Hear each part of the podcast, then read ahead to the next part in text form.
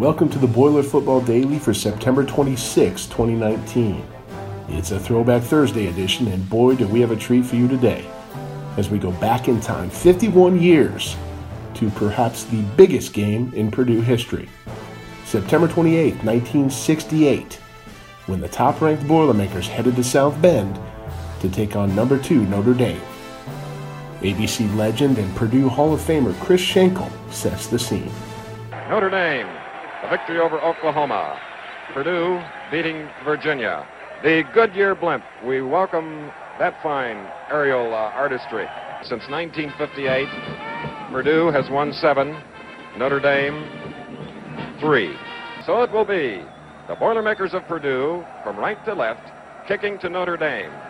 The Boilermakers had a bit of bad luck early on as starting quarterback Mike Phipps went down with an injury on their first offensive snap.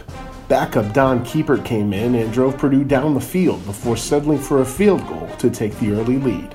Phipps would miss the entire first quarter, and the Boilermaker offense couldn't put much together. Meanwhile, Notre Dame had two failed field goal attempts, and after one, Purdue led 3 0. It wouldn't stay that way for long. Here's Schenkel and Hall of Fame coach Bud Wilkinson with the call. And here comes Leroy Keyes into play defense.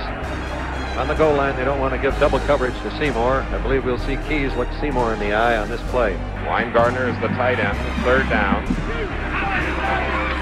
Hanratty pitching out, and Notre Dame is invaded.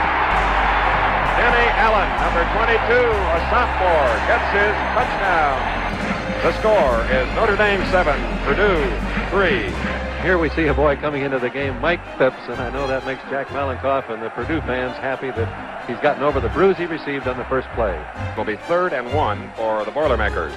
Dillingham and Griffin are to the far side, the ends. And here is Keyes going for the first down. Look at that move. There he goes.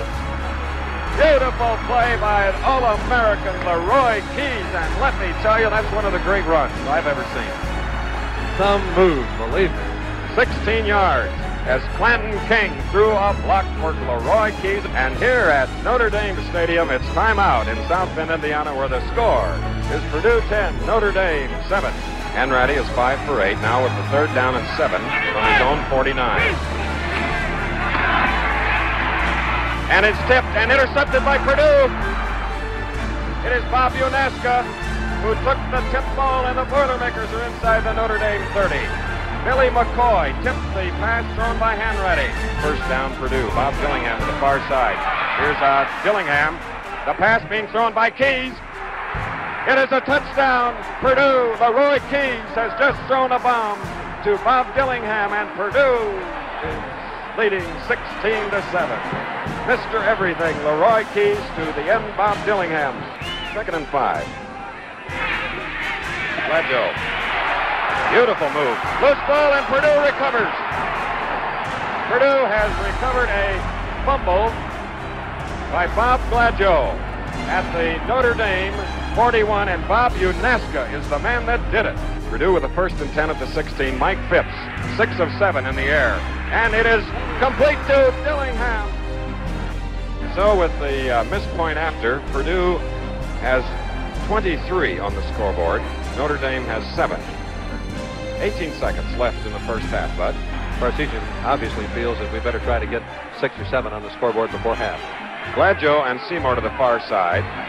Eaton is to the opposite on 4th and 10. And Hanratty and Leroy Keyes knocks him out of bounds. Ten seconds left on the first half clock here at Notre Dame. And Hanratty throws a bullet and it's a beauty. Jim Seymour is hugging Tom Eaton. Scott Hempel makes the score 23 to 14. Now only nine points separating these two powers. Time has expired in an exciting first half here in northern Indiana. After combining for 34 points in the second quarter, both offenses caught their breath in a scoreless third quarter. Keyes began playing both ways early in the first half, so he could cover two time All American end Jim Seymour. But Leroy had to miss several plays in the third quarter with leg cramps. He returned for the fourth, then wasted no time in making an impact. Bud and I suggest you get comfortable for this fourth and final quarter. Purdue, first and 10 at the Notre Dame 17. There's Keyes. And Keyes is gone. What a football player. He has thrown for one. He has raced for two. 16 yards on his first touchdown run and 17 on this honey.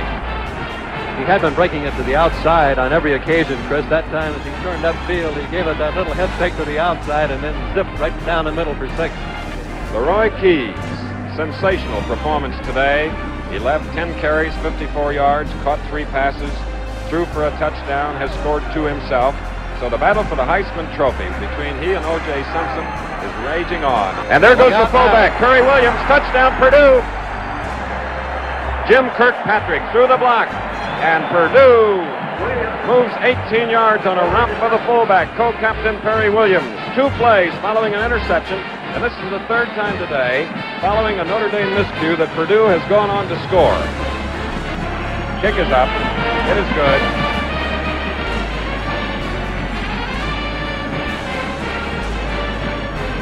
The dejected Notre Dame fans as Hail to Purdue is being played on the far sideline. And the final score, Purdue 37, Notre Dame 22. And now this is Chris Schenkel along with Bud Wilkinson saying so long from Notre Dame Stadium in South Bend, Indiana. Keyes finished the day with 95 yards of offense, two rushing scores, and a passing touchdown.